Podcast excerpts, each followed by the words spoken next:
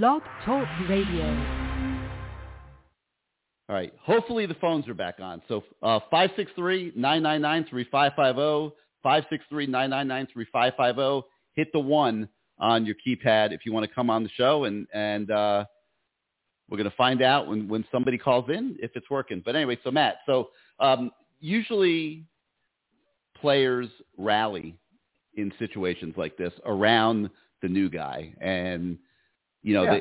they, they it, it can sometimes be a, a lift for a team that's been struggling the way this one has. Um, do you anticipate the Miami Hurricanes being able to summon up that type of juice here these next few weeks and kind of get their season kind of back on track the best they can?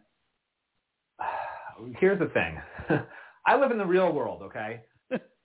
Multiple Miami coaches, even off the record, have told us this team is giving maximum effort in practices and in games. If you believe that, if that's true, how do you reach another level? There's no other level to reach. What you have is what you have. They're playing their hardest. They've been coached by you for 10 months. Your personnel is what your personnel is. It's not like you're bringing new guys in and, and playing them much. At least they haven't been. So for me, uh, you know, I always say I'll believe it when I see it. I want them to win, of course. It's much more fun covering a team that's winning than this disaster we're seeing, you know. And the future's still bright. Like Miami fans should certainly not give up. And you know, I, I guess being the pessimist I am, I saw this coming maybe more so than others. Um, with you know, my philosophy always is expect the worst, and then you'll just be happily surprised. Even me expecting the worst, I never expected three and four, man, with the with the teams they're playing. Duke, Middle Tennessee, like it's it's ridiculous. And if coaches said we're not playing hard enough, you know, we're going to find guys that are playing harder. If coaches said, um, you know, we this is the problem we've identified, and we're gonna and, and this is what we're working to fix, then I'd say okay. But one game it's penalties, one game it's turnovers, three games you can't pass the ball, three games you can't run the ball. It's it's so many different things that seem to just pop up, pop up, pop up. Is it Mario Cristobal's fault? Is it Josh Gattis' fault? Is it Kevin Steele's fault? Yes. For those of you that aren't watching, I'm shaking my head no. because it's because it's everything. It's not just the coaches. It's not just the players. You know, it's not just Gary Ferman's fault, although he probably bears some of the blame as well for making everyone think they're going to be amazing this year. Um, the reality is this still is a team that most of the players are from last year's team. Now, did I think they had a great young nucleus of players last year? James Williams, Kam Kinchens, Leonard Taylor, blah, blah, blah, blah, blah. Rashard Smith even. Yeah, I did. I did. Have they made plays to the level I thought they should? I think they should. No. Is that their fault? The coach's fault? We have not been allowed to practice. We have not been allowed to practice since the end of fall drills. I can't, in good conscience, tell you guys what the problem is because I don't know. All I know is what I see on Saturdays. What I see on Saturdays is a poorly coached team that isn't making plays and that seems to not be having fun. That's what I see. Is that the truth? 100%. No, because I know they're good coaches. Yeah, no, but, but they, players, they, but the they- kids have not been having fun. You're so right. but they are not having fun, and there's a major disconnect between what the coaches want and what these players seem to be able to do. And until you fix that problem, I mean, there's there's you can't just say, okay, everything's going to be hunky dory now that Jake Garcia is the quarterback, because changing the quarterback it can bring a spark to the offense. But at the end of the day, the team is what the team is. The offensive line is still going to struggle.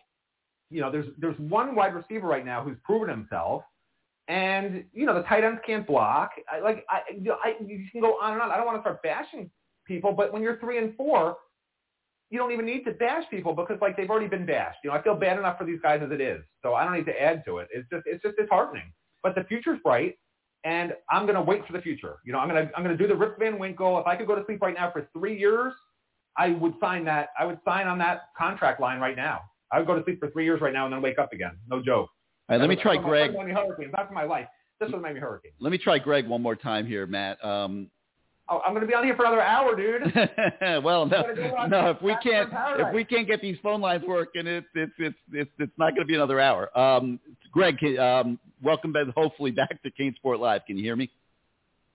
Yeah, Gary, how you doing? Oh, thank goodness. Yeah, I just I, I apologize, man. And you know, it's it, this technology stuff. It's like for some reason it was just crapping out, but I'm glad to hear it's working now. So let me just reset the, num- the number for everybody, 563-999-3550, 563-999-3550. You hit the one on your keypad if you want to come on the show. Please call in so I don't have to let Matt go on another 30-minute uh, soliloquy there. Uh, so anyway, Greg, what uh, what you got for us tonight? Okay. We have 46 four and five star players on this team. The, the rating services cannot be that bad, Gary. We are so underachieving, it's scary.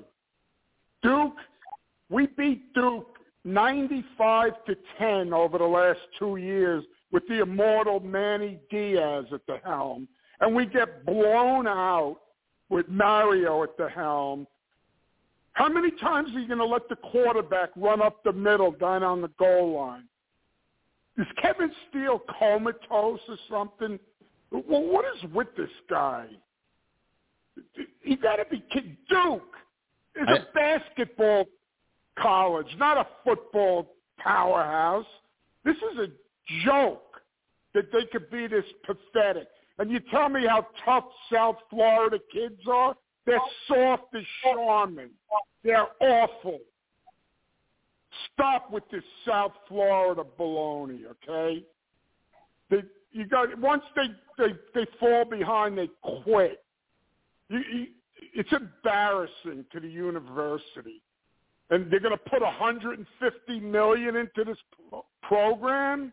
Are you kidding me? Come on, come on. What's the answer, Gary?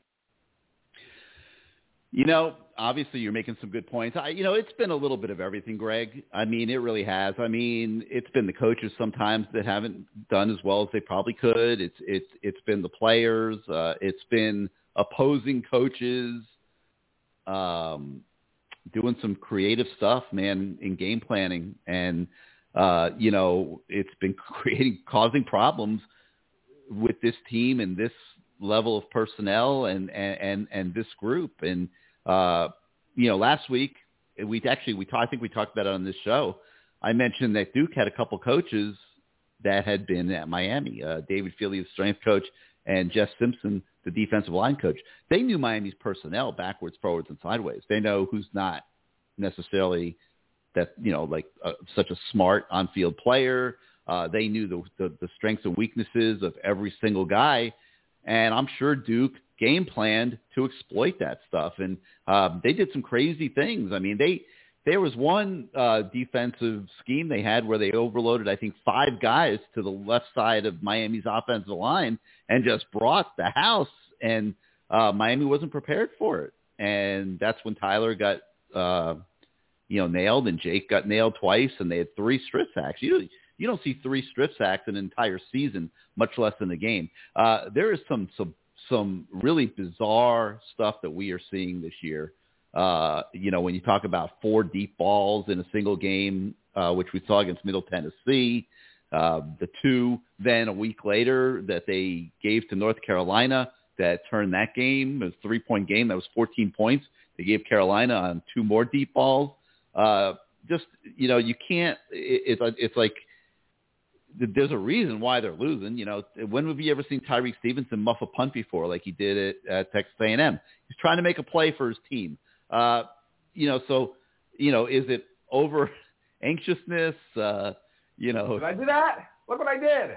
Did you actually do that? Because I'm saying I am not. Because I because I, I, know I, I know I'm I not hitting the button on. I know I'm not hitting the button on these things. We've created a monster here tonight. I think Matt's going to just take over CaneSport Live after this. He's he's seeing how much fun the show is. But but Greg, there's uh no honestly, there's there's just been so many things, man. So I don't think it's just players. I don't think it's just coaches. Uh, I keep calling it. It's a group effort. Um, they all collectively are have not been meshing here in year one the way they've needed to to win these games. That's the best I can answer it. Okay, why wasn't Jacurri Brown put in the game at the end to see what if he can even throw the ball? We were getting blown out. Jake Garcia is throwing ducks down the middle. He, he can't complete anything down the middle.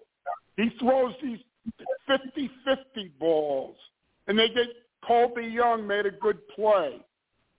Jake Garcia is not the answer. I guarantee you right now. He couldn't shine Van Dyke's shoes.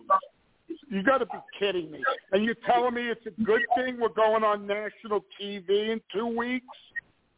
What if we get blown out again? I think it's a great Is that thing. going to do anything for recruiting? Yeah, no, listen, you you don't you don't shy away from that opportunity in two weeks, fearing, oh my God, we're g- going to get blown out. Are you kidding me? You got a national TV audience on ABC. Okay, this is not regional sports network. This is not Bally Sports, Greg. This is ABC prime time on a Saturday night from Hard Rock Stadium that if this damn marketing department and game presentation department has any sense and gets their act together, that place is going to be lit up big time. They're going to roll out the Miami Nights jerseys. Uh, um, I, I got to hope there'll be activations around that. I mean, Miami, and, and you know what? The fans are part of this, okay? The fans need to show up for the Florida State game because this is Miami's showcase this season.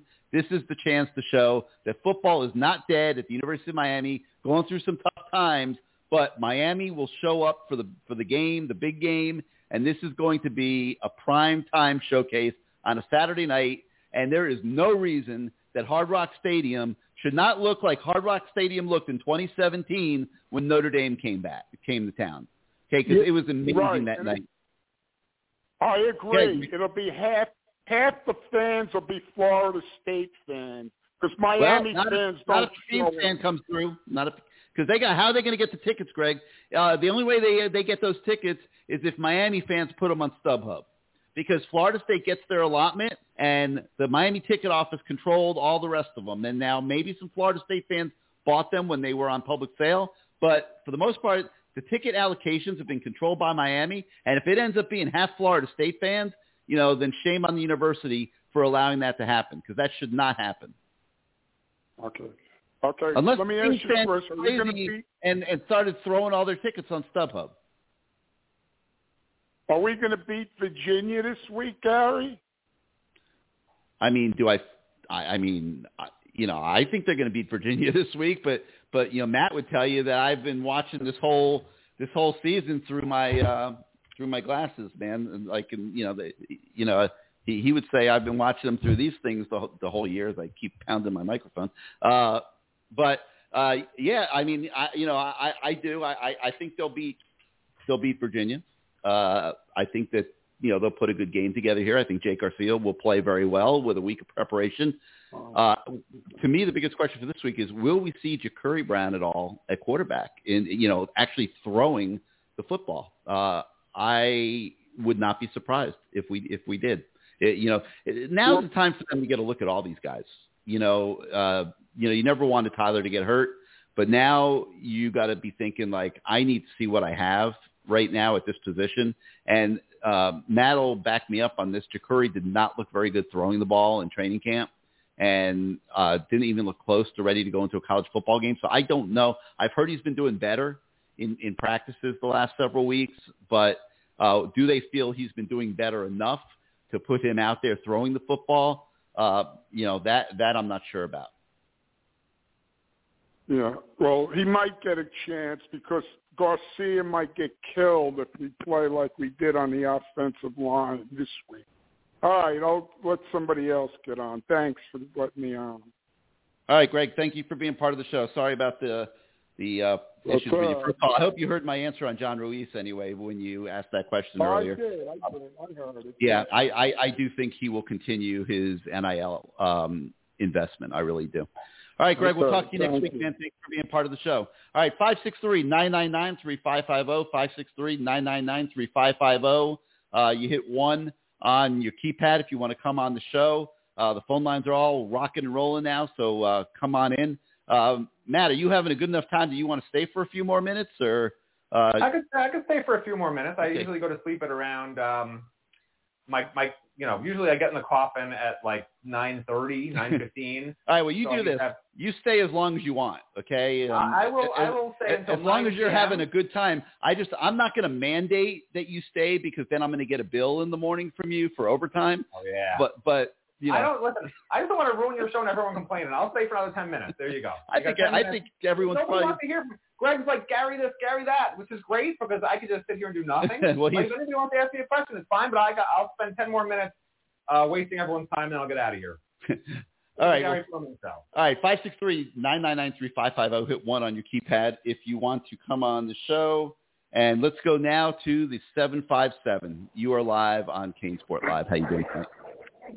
Gary and Matt, ain't nothing to complain about, ain't nothing to fuss about.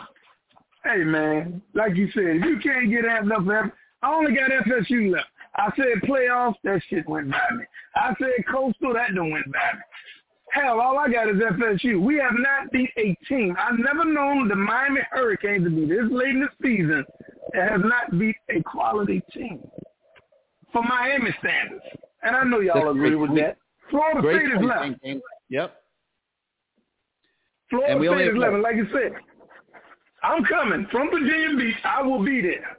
A lot of people say they ain't going. People say, Kim, you ain't going to Virginia game? No, I don't want to go see Virginia. Like Gary said, we should molly.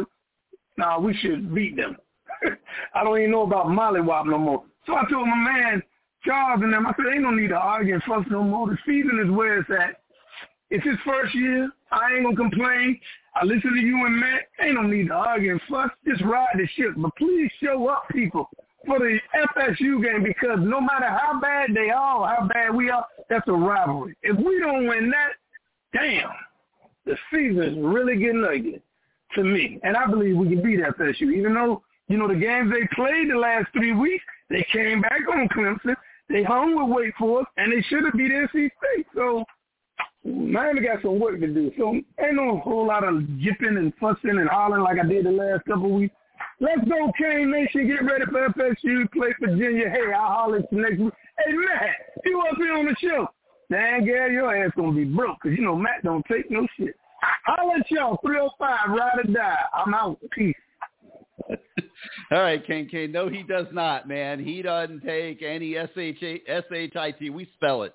Uh, we don't want, you know, the, uh, the the internet police to kick us off the air, so we spell those words. But you're you're good. We're not on over the air radio, so you're not going to get uh, beeped out there. Uh, Burley Kane 26 on the YouTube uh, chat wants to know what happened to the O line, Matt, and uh, they looked okay at Texas A&M, and since then it's been uh, pretty meh, you know, like pretty pretty ugly.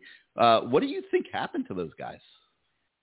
Well, it's a little inexplicable because Mario Cristobal and Alex Mirabal know what they're doing. That's what they are. you know, Mario Cristobal's an offensive line coach at heart. Uh, that's what he was. That's what he is. So I don't, I don't know that he saw such a poor performance coming when he was coaching these guys in the spring and the fall. I think to some extent he would probably, he doesn't make excuses publicly, but I have to think that he's to some extent thinks it's an injury issue, also depth issue. Uh, but there's certainly a talent issue. There's a talent issue for sure. They have to rebuild it through recruiting.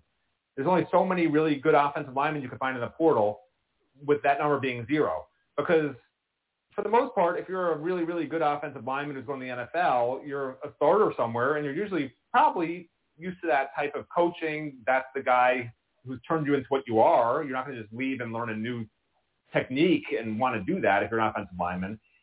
Uh, so and a new system hypothetically also. You know, no top offensive lineman wants to do that. So you're already looking at a secondary market that's not great when it comes to offensive linemen in the portal. It's not a great position where you can really just get guys. Uh, you know, defensive end is easy to find in the portal because if he's really, really good, well, rushing the passer, whether you're doing it at Michigan, Wisconsin, USC, uh, University of Alaska, or University of Miami, you're just going upfield and beating your guy and getting the quarterback. You know, it's not quite, you know, yeah, there's stunts, yeah, there's some things here and there, and yeah, the defensive line coach will teach you some things, but at the end of the day, you can succeed as a defensive end at any school if you're faster and stronger than the offensive lineman across from you. Whereas the offensive line's a little more nuanced. So it's tough to build it through the portal. You saw that when he took two transfer portal guys, neither of whom have really worked out at this point. Uh, that would be Logan Sagapolu and John Dennis. And maybe they'll work out in the future. They're both relatively young still. But got to build it through recruiting. Got to build offensive line through recruiting, which means it's going to take three or four years to get to, to get to the championship level that I expect, that Mario Cristobal expects, and that's okay because Matt Shodell's timeline is two to four years. Anything beyond four years, and Matt Trudell will be covering the University of Alaska.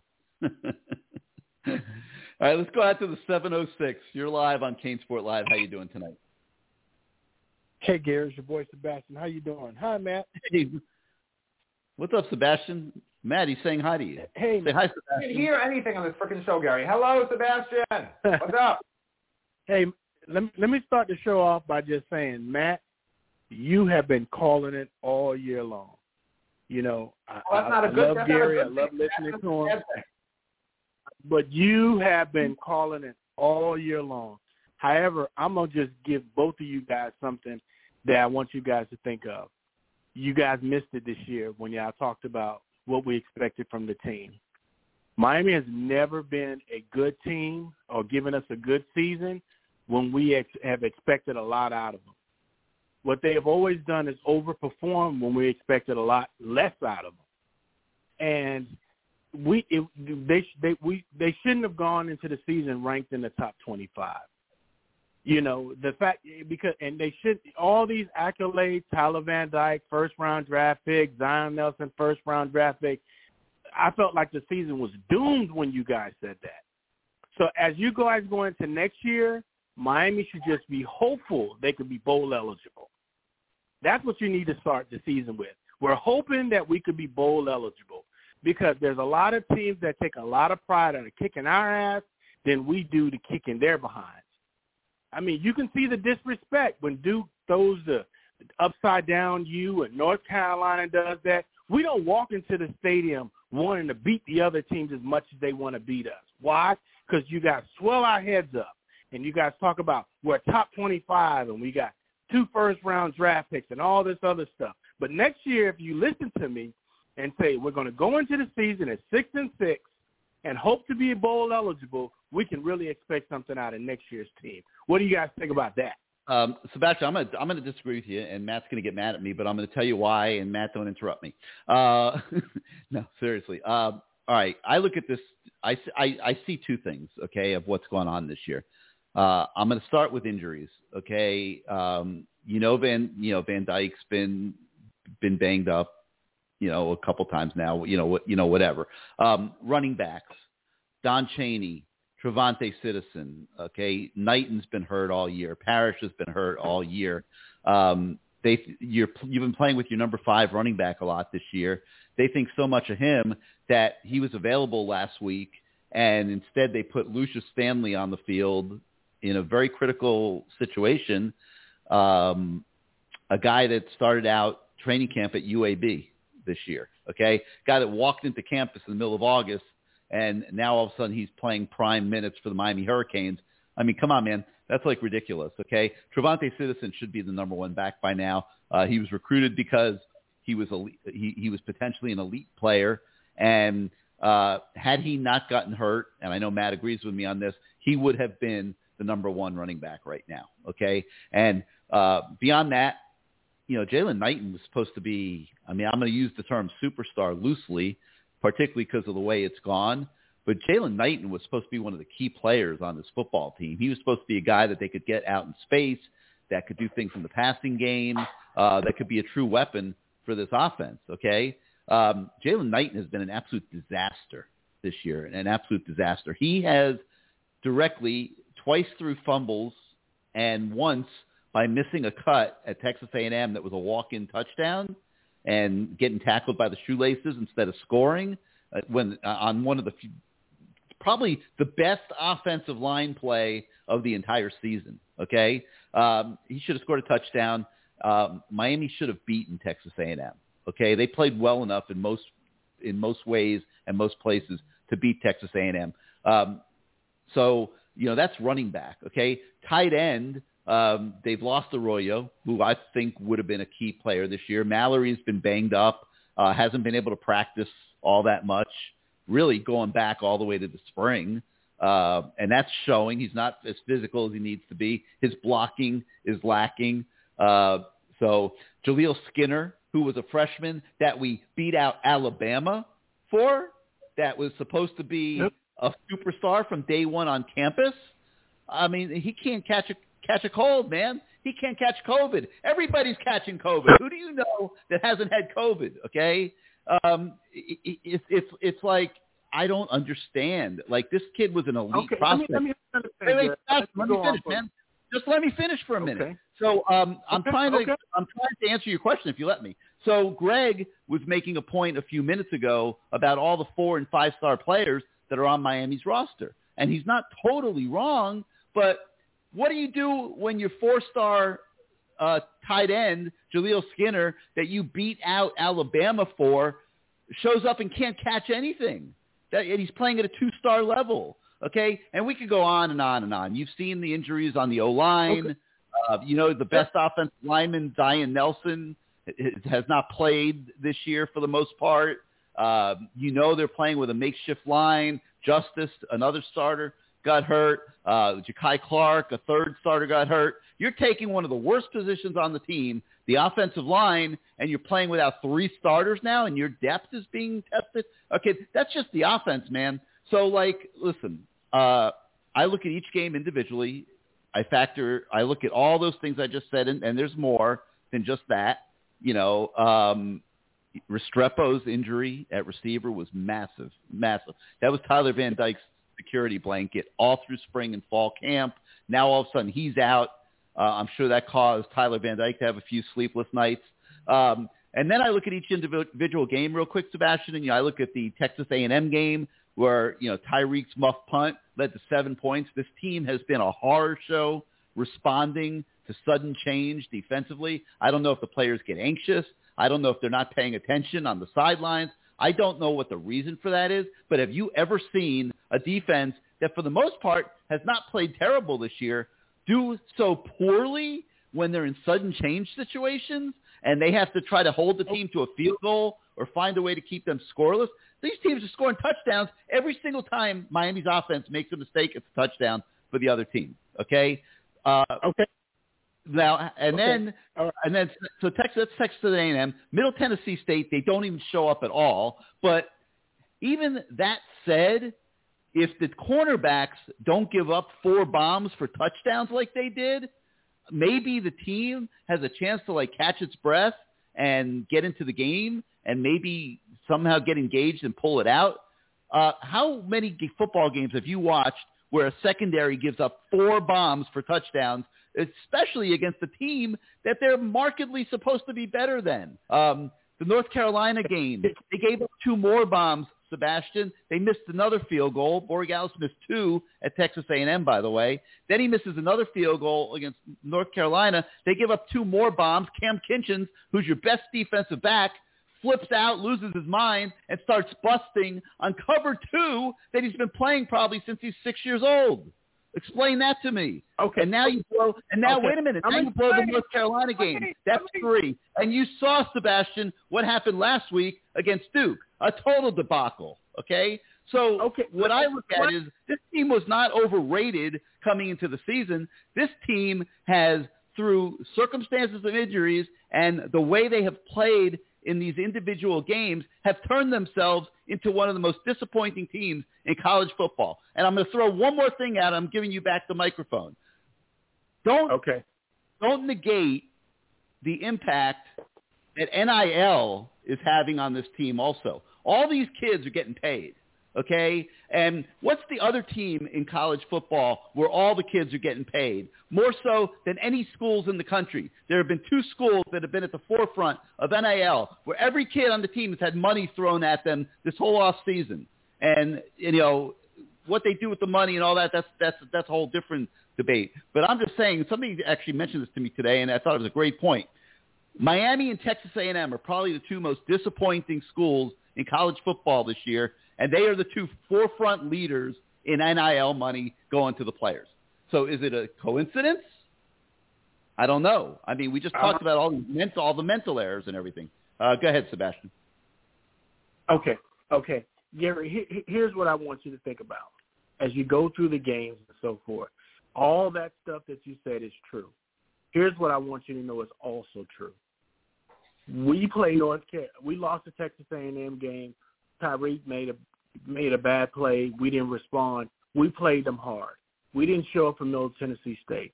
The game against North Carolina, North Carolina is leading seven to nothing. We're in the red zone instead of kicking the field goal, and giving your team some sort of confidence of just trying to battle out in the game, we decide to go for it. You remember that? And that's when Will Mallory, the pass was batted down and stuff. Remember mm-hmm. that moment. Remember that time during the game. What I also want to tell you about, because this has been a pattern. When I look at the Duke game, we're playing Duke. We we won our last two games. We score seven points. It's fourth down. We could go up ten to nothing. The kids are still has a lot more momentum. Still has a lot of juice. They're in the game. We don't make it. The question I have to ask is, why do we need to go for it? Why can't we just go up 10 to nothing? If you look at Mario and you look at the team, these kids are not having fun. And I can tell he's not having fun coaching them. I think what this is all about is a microcosm of Mario came in his way, and he's still my coach, and I still believe in him. I don't think he liked coaching these guys. Coach has to do, a new coach when he comes into a program, is you have to recruit the players that's already in the program for them to buy in and for them to want to play for you. These kids don't want to play for him. Now he can you get rid of that. all of them.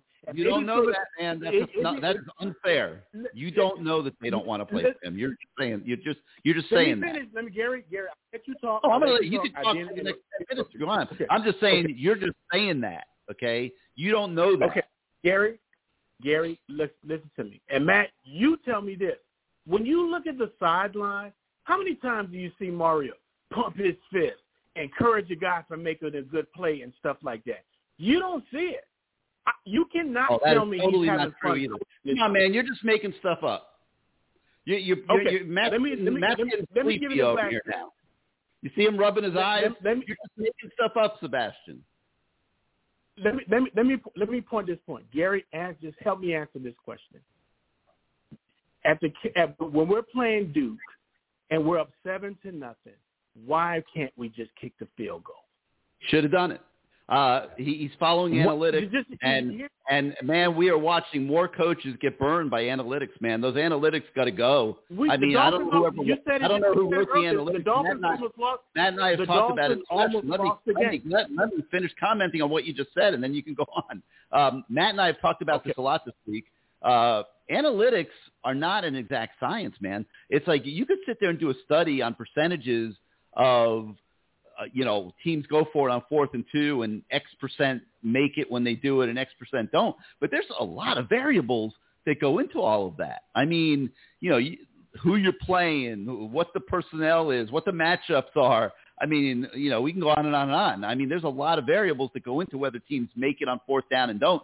And all these coaches are just blanket going for it all the time. I don't know if you watched the Dolphin game the other night. The same thing. I mean, that I guy did. almost destroyed. He almost destroyed the Dolphin season. He was only The up by point- he's the up by six in a tight game. He had a chance to push it to why nine. Don't you, why, why don't you? Why, why don't you kick the field goal? Go up nine. This is the Dolphins game. Go up nine points. All I'm saying is this, Gary, and this, and because I know you have other callers. Here's what I'm saying. Number one, I don't think we ever need to overhype Miami again. That's what I'm saying. Don't do it. Number two, all I'm saying is this.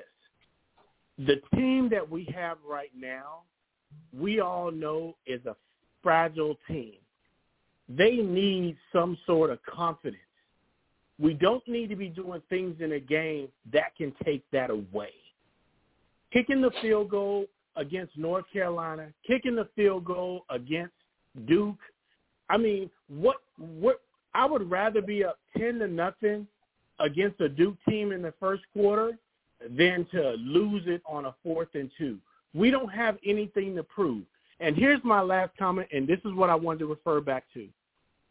A bad season is not the end-all, be-all. I was watching a replay, and you have to go back. But I remember when Miami played Virginia Tech, when Virginia Tech was humming. We played them in Blacksburg. This is when we had. This is when Butch Davis played uh, a, a tons of freshmen or whatnot. And I watched us hang in that game. We lost it 27 to 25.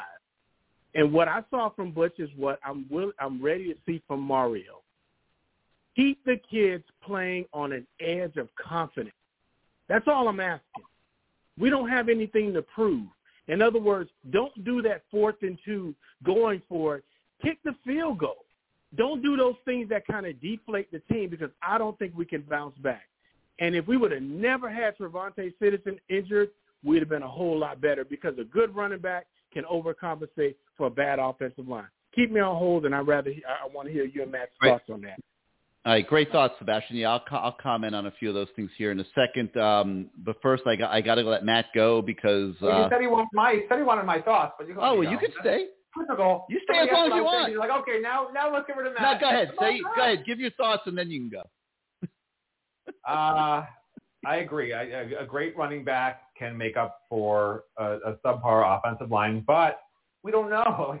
It's easy to say TreVonte' Citizen was the answer. I thought he was going to be. You know, he has the size, the speed, the power. He showed it in high school, but you don't know. A true freshman running back, coaches usually don't like to play them because they can't pass protect, which the older backs can't do either. But you know, that notwithstanding, there was not another back on the roster like him. Uh, you know, would have been in- interesting also if Don Chaney wasn't hurt. You know, what if, what if, what if, what if?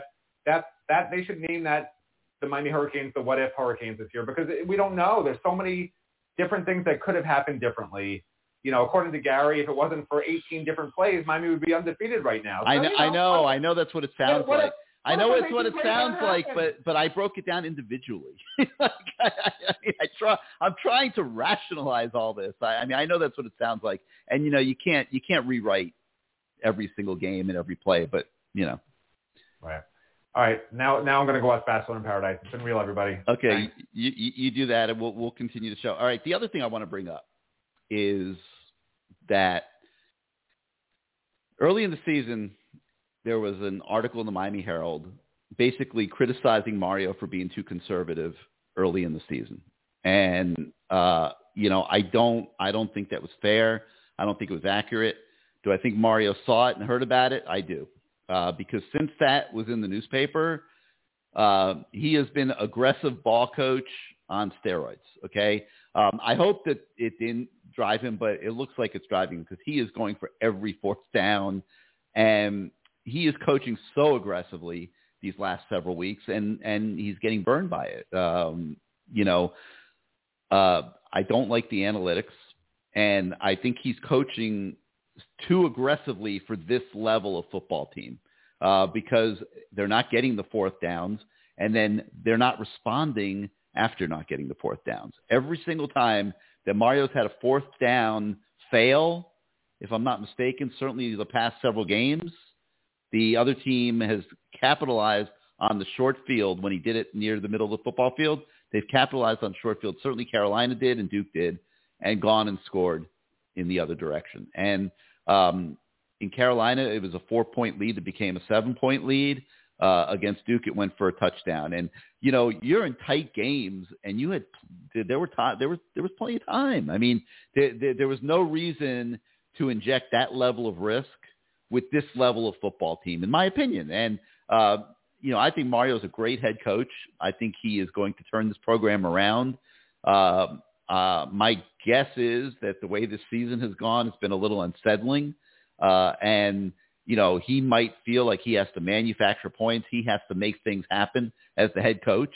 So I think you got to give him the benefit of the doubt there, unless you just you know don't want to. But um, I just think he's coaching too aggressively for this level of football team, and that's what we're seeing manifest on game day. All right, 563-999-3550, 563-999-3550. You hit the one on your keypad if you want to come on the show. Um, let's go to the 917. You are live on CaneSport Live. How you doing this evening? What's up, Gary? BK Hurricane. Hey, what's up, BK? How you doing this week? What's going on, Gary? Um, do you think? All right, five games left. You think we could pull out three? I do.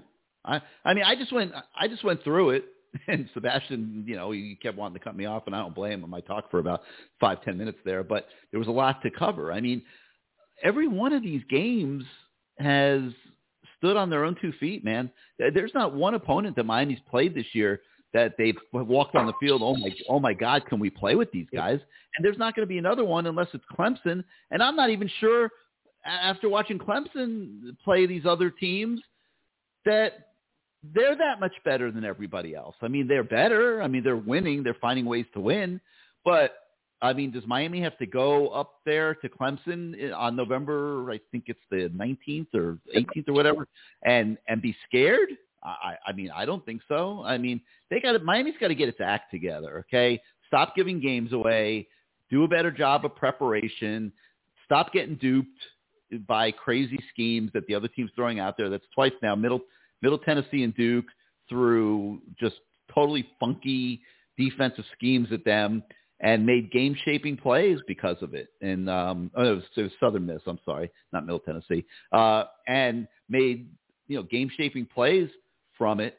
Uh, and you just can't. That can't happen. You have to be able to adjust. So uh, Miami just needs to get its act together. I think the coordinators have got to tighten up. Uh, Josh Gattis, you could sit here and debate all day and night. Uh, you know, uh, Kevin Steele, I think, has done a decent job, but maybe because of the problems that he has been having getting his guys in the secondary to do the right things, uh, I thought he got a little too conservative last week. I, I thought that there were some third down plays, certainly second down plays where he needed to go after the quarterback, and he did not. And um, he doesn't want to leave his secondary exposed. I get that. That's natural. He's been burned back there too many times this year. Um, but this defense is not good enough to sit back. They don't tackle. They're you know horrible open field tacklers. And you saw that um, you know Duke went on a 17 play drive that went uh, the length of the field and really turned the game. I mean, you know, just turned all the momentum. I mean, Miami's offense was on the sidelines uh, way too long, and uh, you know, so I thought he needed to be a little more aggressive last week. So they just got to tighten up, man. They, they're, they're not overshadowed or overmatched in any of these games. But they have been. No, they haven't. They have been. I they have not. I, I think it's. I think it's well. Who do you think, think they were overmatched by? Well, they were obviously overmatched by Duke, only because. No. Let me explain why. Because when when someone comes in better prepared than you, be no reason why that team should look that unprepared. Duke was a terrible team last year. Terrible team. So what do you sum it up to? Is it the kids? The kids are more open to learning? Or the coaches are realizing, hey, listen, Miami, listen, they have issues. Jets, Jess Simpson probably gave him the whole playbook. Listen, this team is going to crack. No, he, he doesn't have the playbook. He couldn't give him the playbook. But what he did do no, is he gave him evaluations on every player out there. In the sense of knowing the team, a playbook in the sense of knowing the team. Yes, That the strengths and weaknesses of every player out there. Yes. That team has underperformed all year long. Why? That's the big. That's the biggest question. At this point, it's a mental thing with these kids. These kids mentally are shot. You can't have that many four stars on any team, and for them to for for so many of them to perform like low rated two stars. You know, they need to get So- un, unshot. even even with the worst coaching, if you if you recruited well and did your evaluations, more wins than Miami with four stars, with four star kids. I think these kids are shocked. Their heart isn't in it anymore. They're waiting for the season to end. Like you said, they're spending those NIL checks. They're having fun. Hey, the season isn't going good. Hey, but let's go do this after the game to you know to forget about it. Yeah, You know I, I, I now, now you're being like. Sebastian. I think uh, BK. I think you're saying some things you don't really know what you're talking about. We don't know what the players are doing with their money. We don't- just We don't assume know what they're doing after games. We don't know any of that. But but I'm just saying, is it what I said was is it a like, with money, coincidence or is it not? the Two most you disappointing teams in college football are the two that had the most NIL money. And look at the problems they have. Look at the problems they're having. Maybe the money is the issue. The money is the common denominator.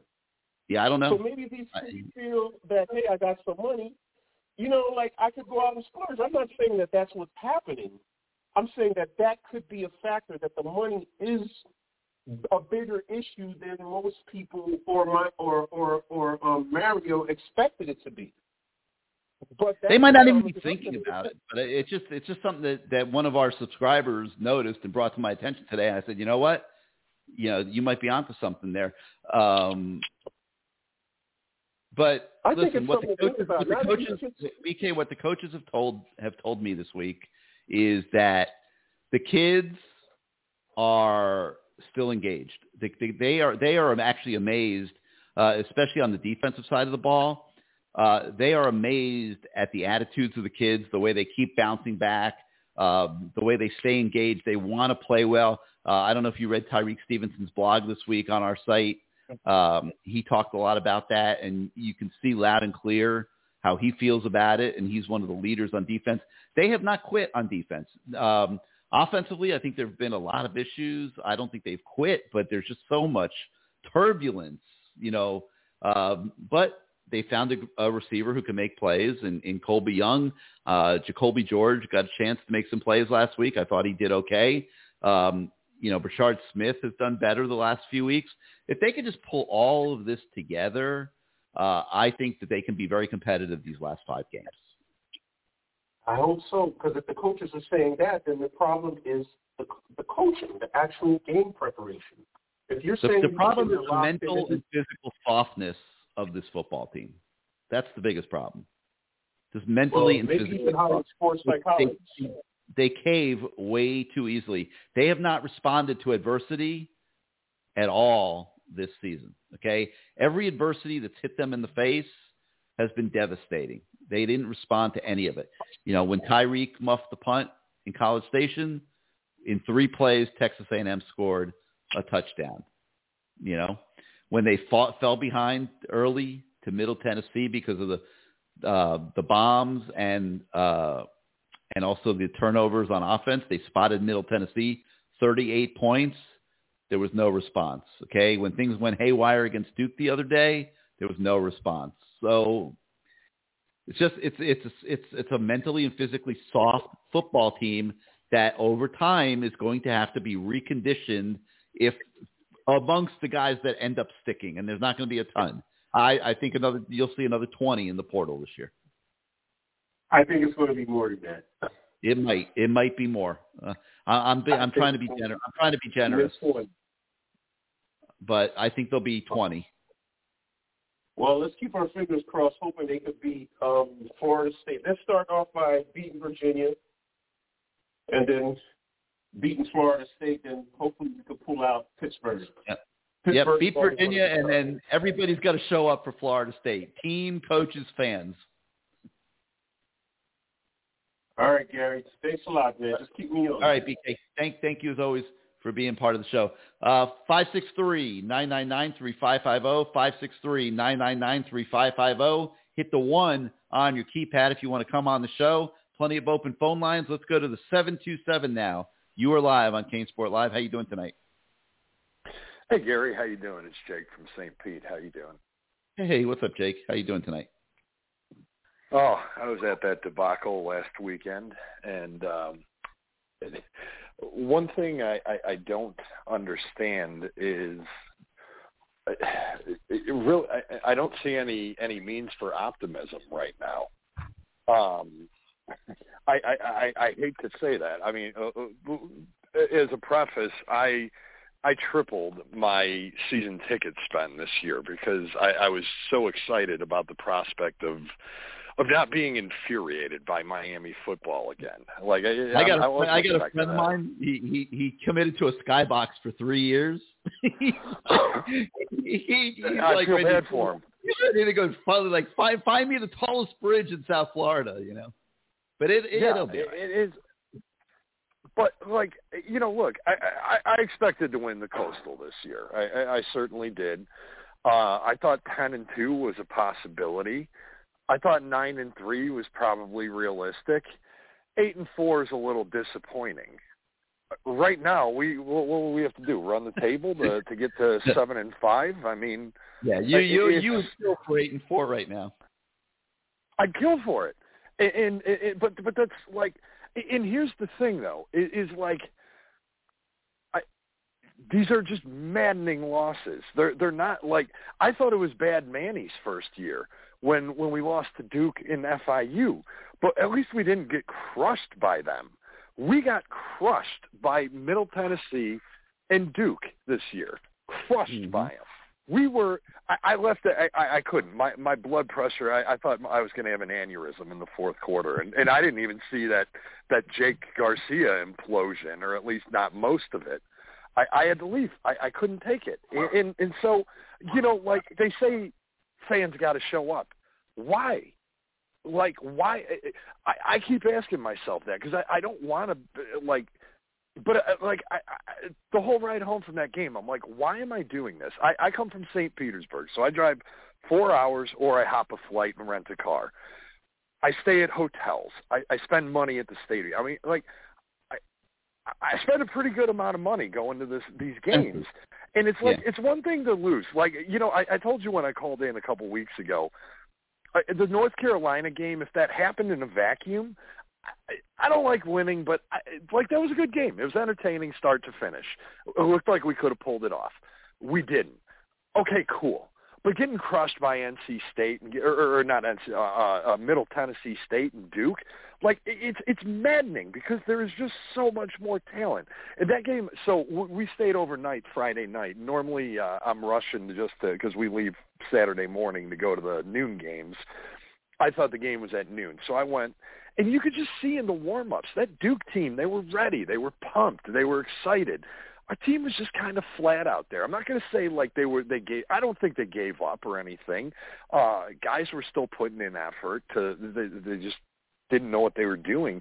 But I, I just this team looks so entirely unprepared and I just can't like a lot of it's on players. You can't blame eight turnovers on the coaches. But like Mario, he kills himself. How many times are they going to run up the gut and get stuffed on fourth down? And then even worse, do that when a field goal is a very viable option. Borregales is pretty lights out from inside 30. Uh, like, go up 10. Go up 10. Quit being a moron. Quit, like, quit being cute. You know, uh, one of I, I just I don't think cute's the right word. Smug. I, I what's that? I don't think smug's the right word either. I I think I think and, and I don't think I was going to say desperate. I don't think desperate's the right word either. I, I think he's be trying to be aggressive. To uh, you know, I think he's heard some of the people say he's not aggressive enough, which is total absolute baloney. Um, and, and I hope he didn't hear it. I hope he wouldn't listen to it, even if he did. I think he's trying to make something happen for his team, and he's being too aggressive for this level of team that he has this year. You can't do it. But that's just that, that's being smug and it's being arrogant because you know what? How many times have we been stuffed on fourth and one? That's arrogant. It's called not being, that's called not being good enough, man.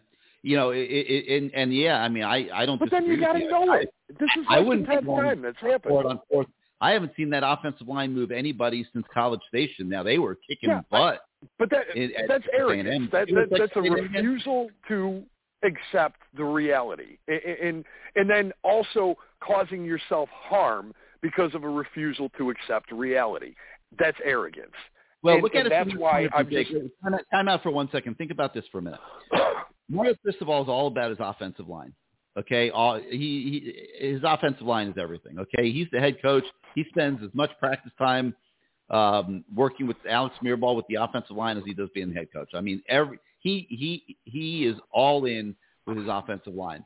When you do that and you're a coach, you believe in your guys, man. It, it, it's like I don't know if you've ever coached. I mean, uh, you know, I've coached. Yeah, I mean, I, I've coached kids. I can relate to this. It's like when you spend all that time coaching kids, uh, no matter what age, um, you believe that they can get it done. And you know, so he that's rolled pride. Pride goeth before the fall mm-hmm. in this case, well, and that but, has been a giant fall because okay, you know what? It's when, like you said, our, our talent. I don't think it's lacking to beat Duke, and anyone who says that it's a bullshit excuse. But our yeah. talent has been suspect this year. You can't give other teams that kind of momentum, especially because you know, like one of the callers said before, the, the teams come here geared up. Like I, I sit, I, I'm on the 50 yard line, right behind the visitors' uh, bench there every day, and I see them jazzed up. They are ready to give us their all. And when you shoot yourself in the foot, when the head coach does it, it trickles down. Uh, you know what? I, again, I, I'm, I'm, I, well, I don't want to be a Manny apologist, but like this team rallied last year. Jake, Jake, time out, man it, it's like the head coach isn't shooting the team in the foot. He is showing confidence in the team. It might be misguided confidence, but he is showing confidence in his players. It is. Um, I- It's Yeah. but but that's that's that's stupid. It, it is. There, there's no reason. You have no evidence that that will work, and then especially like the the the, the Jacurri Brown play. Like everybody saw that. He may as well have called timeout, walked over to the other sideline, and said, "Hey, yeah, you see our quarterback that uh, everyone knows can't hit the broadside of a barn. We're, going to put him in the backfield on a fourth down play." And and run it right up the middle. I mean, that, Hey, that's man, the only way he could have telegraphed that play more. They lined them up a wide receiver. I was calling for that week one. Actually, Like, you know what? That that wasn't a bad play. That was a he was in bullshit holding call. I, I so maybe you're on to something there, Gary. I, I no, you no, know, no, I, no, uh, I, yeah, I saw how athletic he was in training camp and I and, and in spring practice, and I'm like, man. And then when they had when they were talking about how bad the receivers are, and they were, we saw them. I mean, they were dropping everything, whatever. I said, I was just thinking to myself, I wonder what Jacurri Brown would look like if he took a couple reps at receiver. But then, like, that's creativity. But then it just seems like their creativity is good for like a series, and then it just dies out.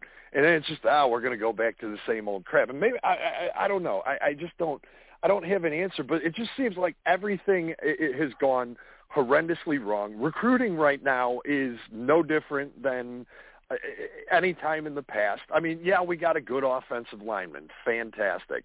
But other than that, we're we're we're dead in the water with all the other. You know, like in July, it looked like we thought we were going to get a feast of five-star players and top 50 guys. Uh, We're dead in the water on all of them. Damon Wilson, he's going to Ohio State. Hell, we might not even get Rueben Bain from the looks of it. And it's just like so. So now Slow what? down, so man. like, Uh, let me tell you something about that too. Not to interrupt you, but you're getting long-winded. But no, go for it. Uh, I, I, I'm recruiting starts recruiting starts December one. Okay, uh, let me let me. It is going to be the wild wild west. NIL deals are going to be flying all over the place. Some schools are not going to be able to afford the commitments that they've made to kids, uh, and and kids are going to be turned loose, and it's going to be crazy in December. So I would not assume that Miami is getting or not getting anybody. That would be my advice. Here's here's another problem though, is is buying players going to be the answer? Like, all you can do You guys were just talking about it. Well, no, but you were just talking that's all about you it. can do, Jake. What's just that? be happy to be until there's legislation and there's some controls put in place. That's all you can do is is, is have the budget for NIL and do the deals. I mean, there's no choice. You wouldn't get anybody if no, but like Thank- kids who go to God John Bama go to Bama. Hmm? Do you, you get what I'm, like kids who go to Ohio State go to Ohio State.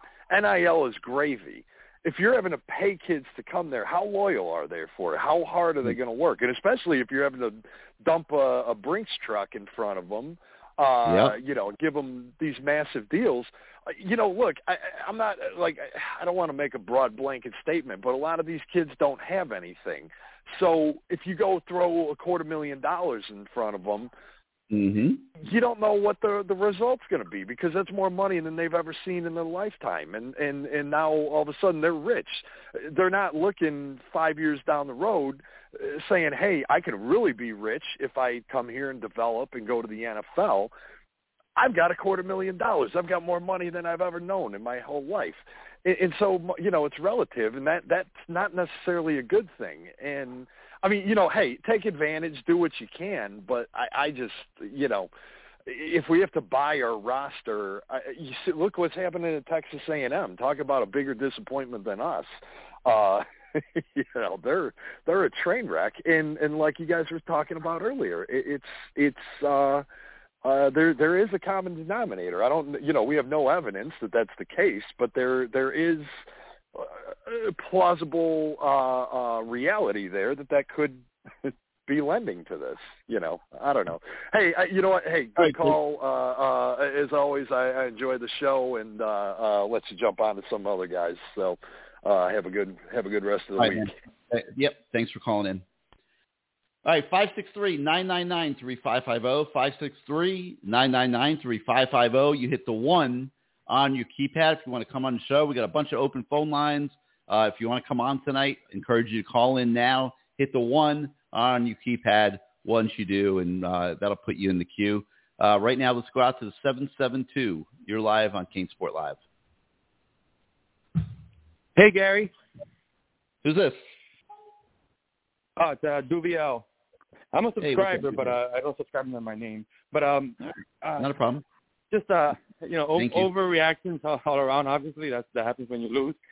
Um, but let me say this: they went out and hired top coaches. You know, they paid for top coaches, co- especially on defense. I mean, these are all guys that are some of the best around.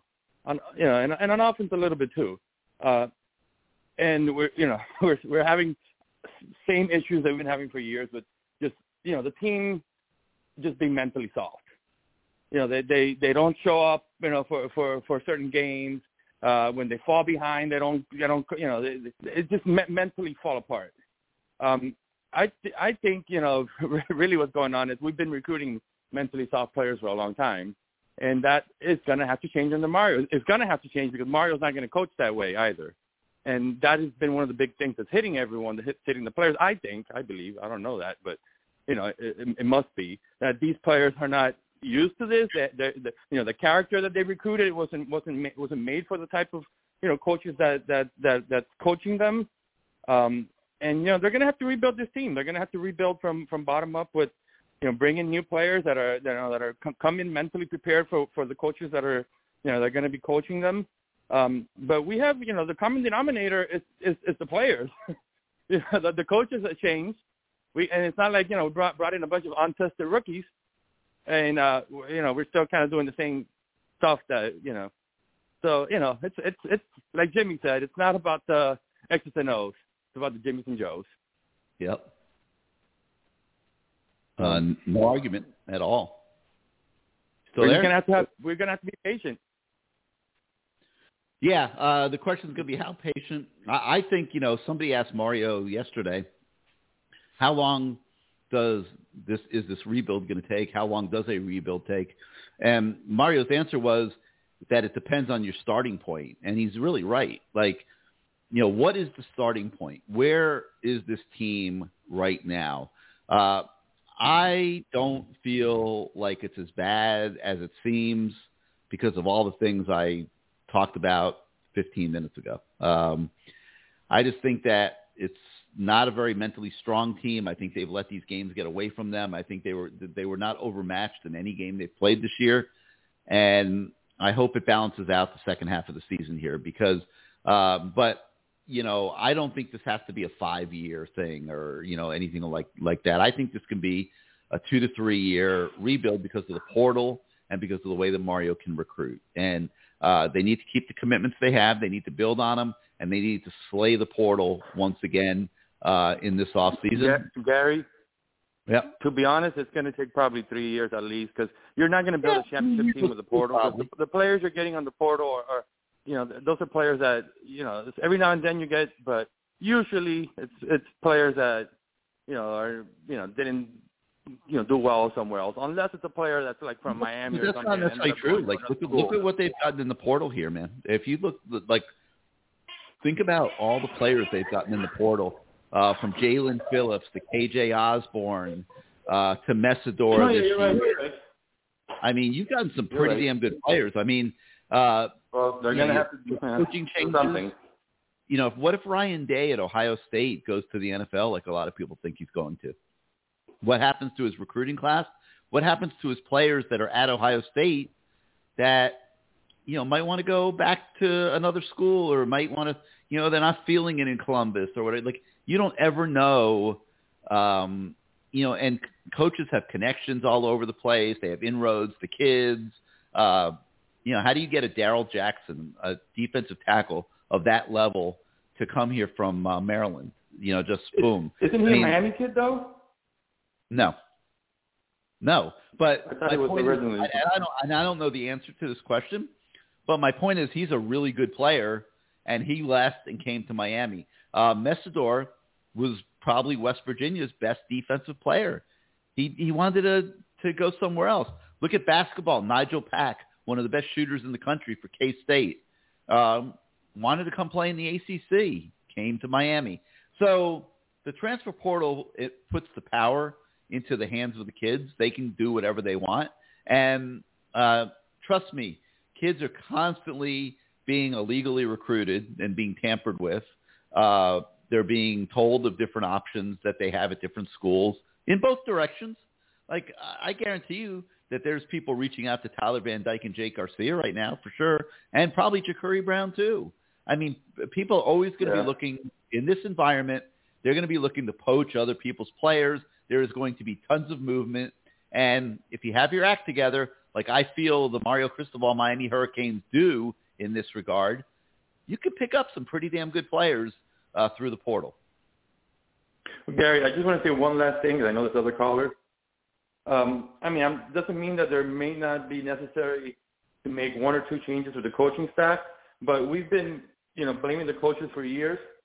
And uh, at some point, you know, you hired the right coaches. When you hired them, you, you, you know, they, you know, they they came in with, with the resume.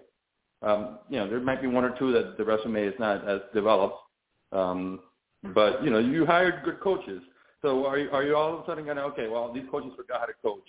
Uh, no, well, there's been some things that, that haven't gone right. First of all, you know, and that that made a difference between you know winning Texas A&M. I mean, imagine if we would have won against Texas A&M, you know, the whole attitude might might have been different, and that could have changed the entire season. But at the end of the day, the, the team is mentally soft, and they're not. I don't think they're responding. They're not ready for the type of uh, rigor that you know competing at a high level requires from a mental side of it. I just, I mean, I, I can, I don't know that, but I can kind of see that from what I see. But I think we need to stop, you know, overreacting and wanting to fire every coach and start over every year. These are good coaches. I mean, there may be one or two that aren't proven yet, but these are good coaches that are, that are paid a lot of money for a reason. We're going to have to, you know, we're going to have to recruit. We're going to have to go out and find better players and, and players that are, you know, mentally tough, like the type of players that go to Alabama. Those players go there knowing they're going to compete against other five stars, knowing it's going to be rough, knowing the practices are going to be rough, knowing that they're going to be, you know, a lot of demands of them. But they go in already knowing that. Those players that go to Alabama, they know they know they're competitors because you're not going to go to Alabama if you're mentally soft because you know if you're you're looking to go to a uh, sorry school so you can not compete. So that's the type of players we need. We need not just great athletes, that too, obviously. You know, Nick Saban would not be Nick Saban if he didn't have recruiting classes. But, you know, you also need that, you know, that type of mentally tough player. That Mario, I believe, will recruit. You know, Highsmith is there. I mean, we got the right people. It, it, you know, it, it, we just have to make it work. And I think they will. All right, man. Is that it? Pretty much. I wish All I had man. something else, but Nope, you're good. going to be grinding. Uh, thank- We're going to have to Thank grind. you for being part of the show. All right. The number is 563-999-3550, 563-999-3550. Hit one on your keypad if you want to come on the show. We have a wide open board now. Uh, so if you want to get on tonight, now is the time for you to call in, and um, we'll get you on the show tonight. In the meantime, uh, let's take a couple minutes here and let's work our way through these YouTube comments and talk a little bit about those. Um, Greg Harlem says Jake is a turnover machine, can complete anything over the middle. Um, what I would say, Greg, is uh, don't judge Jake by what he did in the second half against Duke. Uh, it went it, it went astray on him. Uh, he, he clearly was not totally prepared for the for that game, and um, I wouldn't put a label on him. You're going to get a chance to see Jake Garcia with a week of preparation uh, starting this weekend, probably the next few, and then we'll see where it goes from there. Um, but um, I, I wouldn't put a label on him because he threw a couple interceptions and turned the ball over uh, three times in um, in the Duke game. I, I really wouldn't. Um, 818 Cali Kane says, is Chris Johnson still in limbo? Uh, we've actually spent a lot of time in the last few days uh, talking to Chris Johnson. Um, um, we had a story on him on the website a couple days ago. Um, Azubi Charles uh, spent some time with him yesterday. And um, I think the best way I could answer that is Chris. I think Chris Johnson's looking for where his best NIL prospects are going to be. And um, if that ends up being Miami, then I think he'll be a Miami Hurricane. Uh, I don't know that Miami's going to wait forever to play that game. You know, uh, like you know, John Ruiz has made it clear, I am not doing bidding wars. Okay, we treat, he, you know, everybody gets fair deals with with Life Wallet, who he chooses to be Life Wallet athletes. Um, he's not big on bidding wars against other schools. So um, I think it's going to be up to Chris Johnson, uh, and uh, you know, if he if he makes a move relatively soon, I think he's got the opportunity to come to Miami. Um, if he chooses to push it down to the wire, I think there's other running backs that they will be pursuing, and um, one of them I will throw out there is Mark Fletcher from American Heritage. He's committed to Ohio State. Um, I think he is very much still in Miami's uh, sights, and I think there's a decent chance uh, that when uh, this wild, wild East and West and North and South uh, kicks in in um, in December, that Miami has a chance to flip him from Ohio State. Uh, Jason B says, "What's up with Zion? Will he play this year? Man, what a freaking mess this has been." So, in the summer, um, and I'm just going to tell the story the way I've heard it. If I, I hope I'm not factually incorrect on any of this, but uh, I believe Zion was counseled to get his knee cleaned up. He was giving him some problems. Probably should have done it months earlier. He did not, um, and uh, he had a knee a knee cleanup, and it just hasn't you know been totally right. And now we're sitting here seven games into the season. Personally, I hope he doesn't come back. I hope he gets right physically and he's a good offensive lineman, and I think he could be a valuable part of next year's team. And I hope that he doesn't try to play this year and comes back fully healthy next year. Uh, we'll see how it plays out. I do not think we will see him at Virginia. Uh, 818 Cali Kane wants to know what happens if the Canes lose the rest of their games this year. Oh man, uh, God, you could just fill in the blanks just fill in the blanks on that, man. Uh, it would be miserable around here. I'll, I'll tell you that. I hope that does not happen. I think that they will play a good game at Virginia this week. Um, I think it's good for them that they are getting out of town and and going on the road.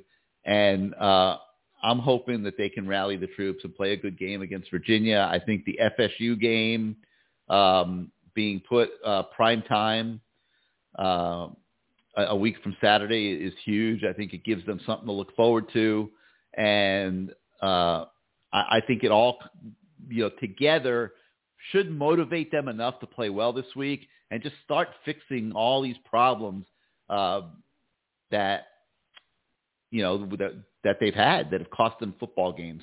So hopefully that's how it plays out. Kane 26 wants to know why does Mario like to pick pick on us so much. I am he's probably talking about Matt uh, with that comment. Uh, Mario didn't pick on Matt. There was one funny, um, there was one funny thing that um, that happened many, many, many years ago, where Matt wrote a story, and um, I can't, God, I can't remember who the recruit is right now. Um, but Mario didn't like the subject matter, and he gave Matt a hard time out on the uh, on the practice field. But uh, no, nah, there's no there's no issues there on that one. Um, are we out of it for Cedric Baxter, the running back out of Orlando? Man, Alfredo Roque, that is a great question. Out of nowhere this week, Cedric Baxter sets up a visit to Florida State, and that, of course, um, sends a signal that his recruitment's still open. Uh, and uh, I would be shocked if Miami, which was seemed to have been doing relatively well with him at one point, uh, doesn't make a phone call there and see if there is interest in, in also reconsidering Miami. Uh, so uh, I can't predict how that phone call would go, but uh, I, I do I do think that uh, there will definitely be an inquiry there. Uh, Greg Harlem says this team is soft as Charmin. Um, probably mentally even more so than physically. Uh, they have not responded well at all to any adversity uh, at any level, and um, you know it, it's something that's going to have to change. That's that's when you hear people talk about culture. Uh, you hear Mario talk about culture. That's what he's he's referring to, and um, you know, yeah, they they have been soft. Um, McCarmick is telling me get rid of my headset. If the headset's not the problem, no, it's just it's just the phone. The phone bank needs needed to be rebooted. That's all. Um, I know it's been it's been kind of goofy at times this year, and I apologize for that. You know, we try to have everything rock solid all the time, uh, but we uh, injected a lot of new technology into the equation this year, and uh, the first half of the season it's been a been rocky at times, but uh, but we've got we've got it all figured out now, and it's it, it's working. It was just a system that needed to be rebooted tonight, and uh, luckily we were able to do it. Uh, 52 Biggie says, "Where in the hell is is Gilbert uh, Fryan?" I think he means Frierson.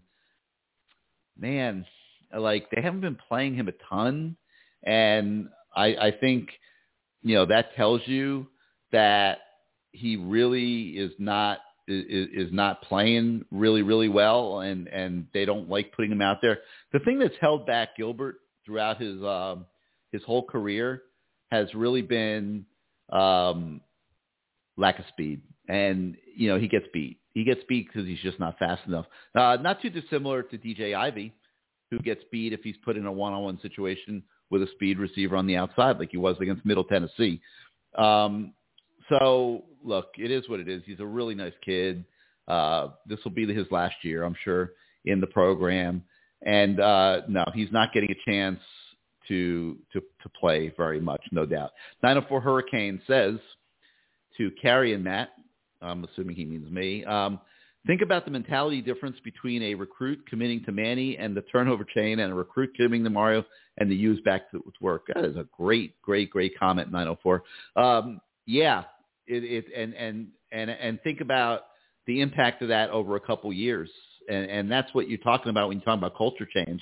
Uh, you know, you get the kids coming into the program that want to work, that want to be challenged, that want to be coached hard, um, and uh, as that compounds itself, and you have the exits to the portal, the exits to graduation, and, and the new the new names and bodies coming in that have the right attitudes uh, that's how you turn a roster, turn a program, turn a culture. And the guys on the current team that don't want to conform and don't want to be part of that, they're not going to be here. Okay, so you know if you're a current hurricane, if you're a parent of a current hurricane that's listening to this, uh, don't be offended by that. Uh, it is reality.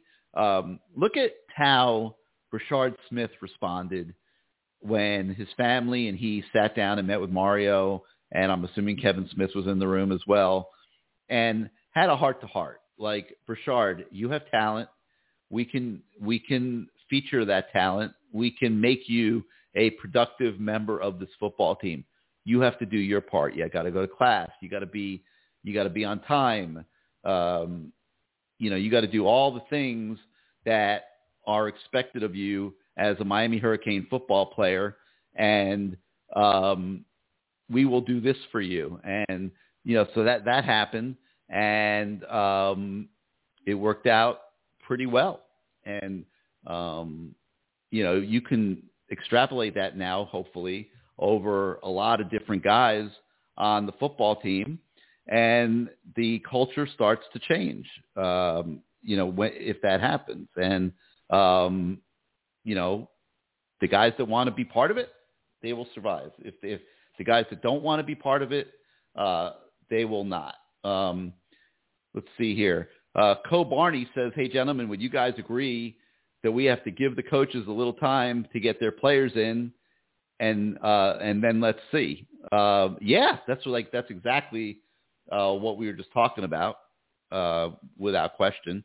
And it is going to take a little time, but it's it can also happen very fast because of the portal and um, you know the the the, the fact that you can turn your roster uh, very, very quickly by using traditional recruiting and the portal. The new rules allow you to do whatever you want and whatever you need to do to get to the 85 limit. So the more slots that you open up, the more um, players you can bring in. And uh, so with all these rules the way they are now with the portal and traditional recruiting, you can turn a roster very, very quickly and, and, and get things right in your program. All right, we're still open on the phone lines, uh, 563 999 3550, 563 999 3550. Hit one on your keypad if you want to come on the show. So I will continue uh, with these um, comments on YouTube. Uh, Canes for Life. He says, this is time that we see who really loves the U. Ruiz is in, Mario's in, the administration's in. What fans are in? Yeah, man. I mean, everybody really needs to show up for the Florida State game. Uh, there's no doubt about it. That has got to be a showcase for this program. Uh, it's an opportunity. I know a lot of you guys out there are scared about this Florida State game. Oh my God, we're going to get blown out by Florida State. Uh, I'll do a Matt Shodell Im- Im- imitation right now, but um, no, man, like you can't look at it like that. Like Miami's not overmatched by Florida State. Look at last year; the game came down to one play. It might come down to one play this year. That is an opportunity um, on steroids, man. Steroids. Like you know, you're gonna have you have them at home. It's a night game. You're gonna have all the buzz of those Miami Nights uniforms. I mean, that could be a great night. Not too dissimilar to what we experienced in 2017 against Notre Dame if the fan base will allow it to be that. Show up at the stadium, have fun tailgating. The Miami FSU tailgates are the most epic thing you will ever see in your life. If if you don't have your own tailgate, what you do is you just come out to the stadium, you know, three o'clock in the afternoon, and just spend the next three four hours just walking up and down the rows and watching everybody party. You will never have seen anything like that in your life. Trust me, it is incredible out there. And um, that's where Hard Rock Stadium comes in handy because it's great for tailgating. Uh, you know, you got that big parking lot and those long rows, and everybody can uh, get grouped up with their friends and stuff, and they bring music and um, and DJs and, and and everything else, and uh, it is a really, really, really good time. Uh, let's see. Pinellas Kane. He says, when's the coaching staff going to do something that the other team wasn't ready for? Uh, well, I mean, I think they tried that with Jacurri Brown a little bit, but I kind of uh, get where you're going with this, Pinellas. Uh, I mean, we have seen teams, for whatever reason, like roll the wrinkles out galore when they come to play Miami. And, you know, obviously they prepare uh, for that game. That game is circled on their calendar all summer long. Um, and uh, yeah, like you know, it, it's always something simple, like Southern Miss, you know, a coverage they've never shown before. Duke, a blitz scheme that is totally unsound in basic football. Nobody would have ever worked against it in spring or fall camp um, because it's so unsound. Like you know, they left themselves so exposed the way they sold out and and and blitzed everybody on those couple uh, uh, situations, but it worked. You know, um, you know, it, it worked, and you know, I so I get where Pinellas is coming from when he says, "When are the Canes going to do that to somebody else?" And uh, hey, maybe it'll be this week. Maybe we'll see an expanded Jacurri Brown package or something like that. The Rooster has been cock-a-doo-doo-doo. uh, yeah, I, I, I, um, I talked about that a little bit early in the year. Chris Brown points out that he did break his hand. Maybe it's not as strong anymore. He's definitely, uh, uh, he's definitely having problems holding on to the ball. He's had he's had ball security problems all year. Uh, I'm not making excuses for him with with a hand, um, but he needs to do a better job, or else he can't be on the field. I mean, his mistakes are changing games, uh, no doubt about it. What the heck is this?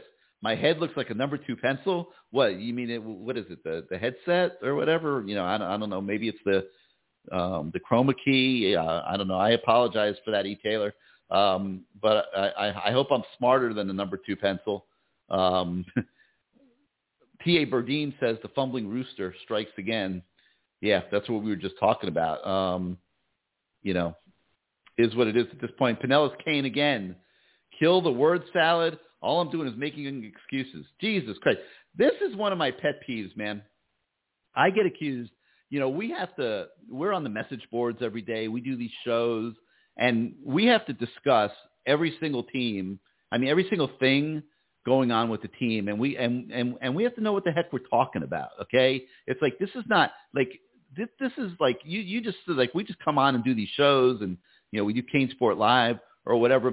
I mean, there are hours on top of hours on top of hours of work, conversations, talking to different people, getting information that goes into doing what we do. I mean, this isn't just fly off the seat of our pants here.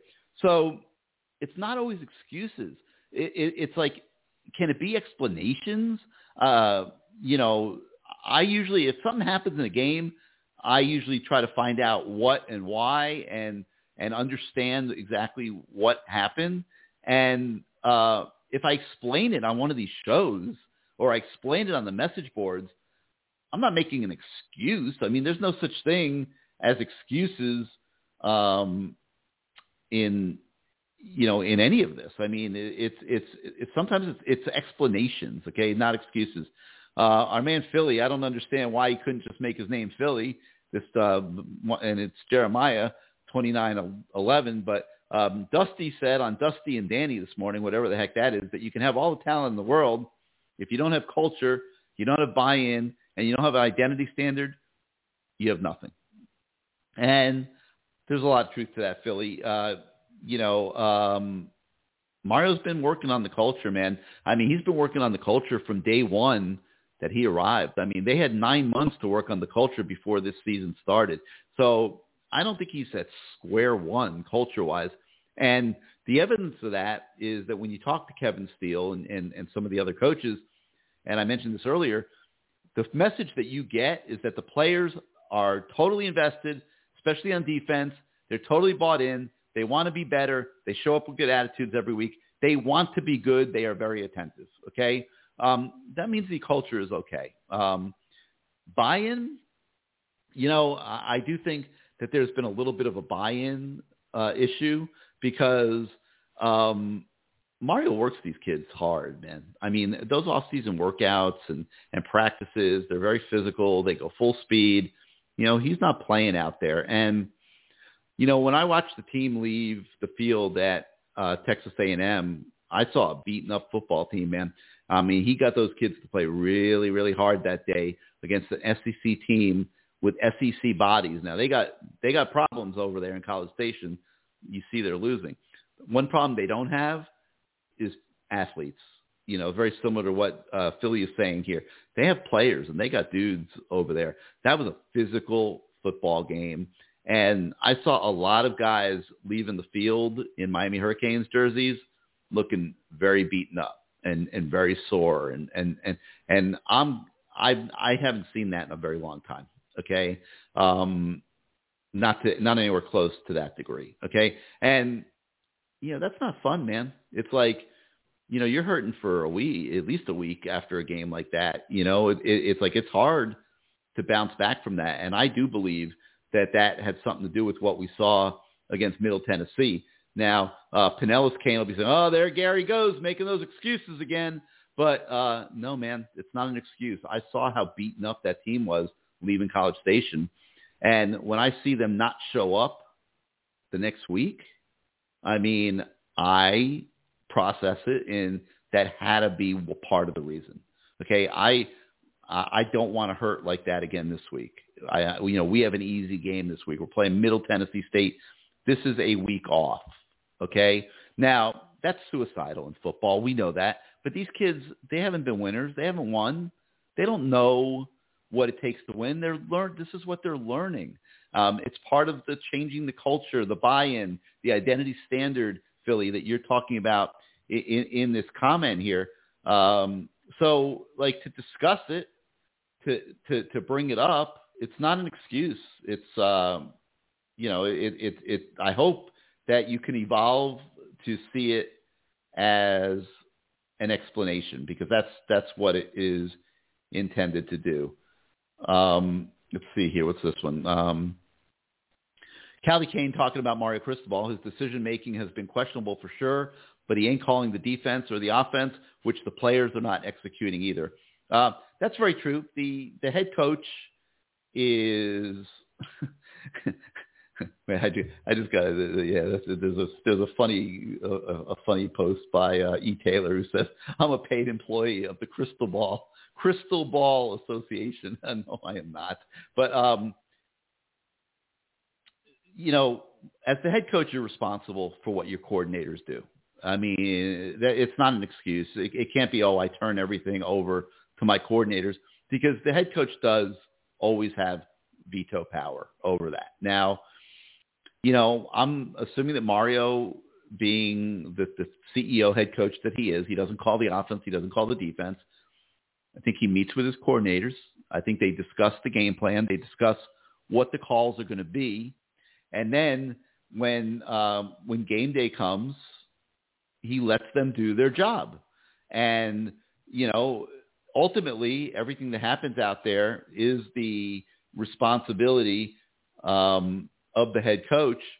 But uh, no, he's not making the calls. Uh, so this is a little bit Callie Kane, a little bit of a slippery slope here, what you're saying. Uh, but I think ultimately the way you got to look at it is the head coach uh, is responsible. Can we create more pressure with a blitz once in a while? Um, yeah, I, I, I think Kevin Steele's gotten a little spooked by all those secondary uh, breakdowns that that they had. Um, I, I, I think that that has caused him to be a little bit more conservative than maybe he normally would be. But you know what? Like those guys out there aren't helping him so much, man. They had that what it was fourth and fourteen the other day, and the the, the tight end goes uncovered in the middle of the field, and they get the first down. I mean that you know like that stuff can't happen, man. If you're going to win football games, and uh, so you could feel the Kevin Steele pain, I think, a little bit um, by you know in in in that situation, um, and I think it has made him maybe a little bit more conservative than he would normally be, and maybe a little bit more conservative than might be in the best, uh, you know, the, the best interest of, of the defense. What the heck's this? Okay, I'm a South Florida pimp for Life Wallet. Bees better have Gary money.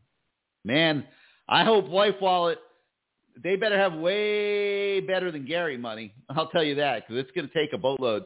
Um, one thing about this season is that um, they um, the NIL budget's gone up. uh, you could bet the ranch that the NIL budget in the last few weeks has gone up. It is going to cost more uh, moving forward uh, with a lot of these kids that are going to, you know, want to come to, to Miami in the portal uh, through traditional recruiting. And uh, I hope John Ruiz is, is up for it. I think he is. And, and they also have a collective now. I'm not sure how much money the collective has, um, but they do have a collective that will be participating in that as well. Um, all right, I think we pretty much uh, touched on it all. So that's going to do it uh, for CaneSport Live tonight. A little bit of a, a different type of show. Uh, for those of you that just joined us, we did break news tonight um, on um, Jake Garcia. He will be starting this weekend. Will likely be the starting quarterback uh, the next three weeks, and uh, it's going to be very, very interesting. Matt and I talked about it at the beginning of the show. If you weren't with us, uh, you can make sure you go watch the podcast. Um, but uh, it's going to be interesting to see how Jake does. I'm looking forward to that um, to that this weekend, and um, hope you guys are too.